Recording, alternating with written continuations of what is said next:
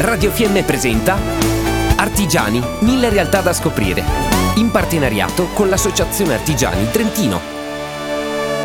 Oggi parliamo di legge di bilancio 2023 e le valutazioni di Confartigianato. Dopo la recente approvazione della legge di bilancio 2023, Confartigianato Imprese Nazionale ha voluto riassumere le misure introdotte dando le proprie valutazioni. Come negli scorsi anni, la rappresentanza artigiana nazionale ha indicato gli obiettivi centrati dal governo con un semaforo verde, quelli raggiunti parzialmente con il colore giallo e invece con il semaforo rosso sono state indicate le misure che non sono venute incontro alle esigenze delle categorie appartenenti a Confartigianato. Ad ottenere un semaforo verde sono state le misure inerenti alla modifica al sistema forfettario, la pace fiscale, la cosiddetta flat tax, ma anche i controlli sull'operatività delle partite IVA, così come le misure per l'accesso al credito e quelle indirizzate al comparto dell'autotrasporto. Il colore giallo è stato assegnato per il contrasto all'aumento dei costi delle materie prime e per la revisione dei prezzi, con Confartigianato che ha evidenziato che restano fuori appalti di servizi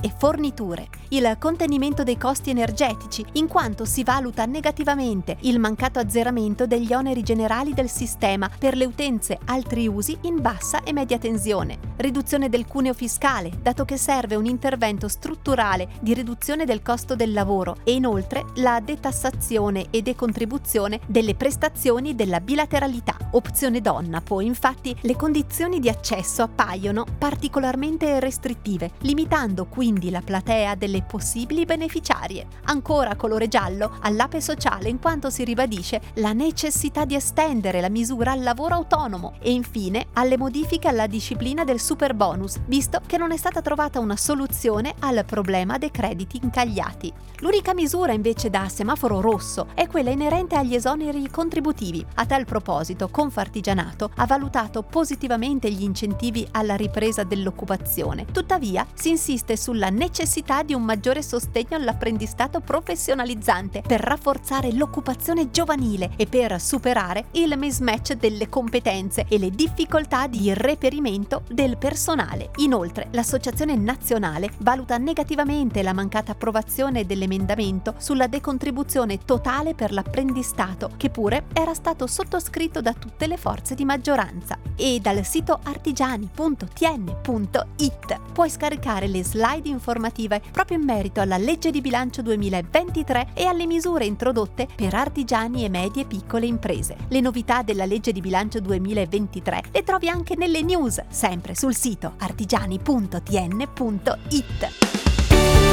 Abbiamo trasmesso Artigiani, mille realtà da scoprire. In partenariato con l'Associazione Artigiani Trentino.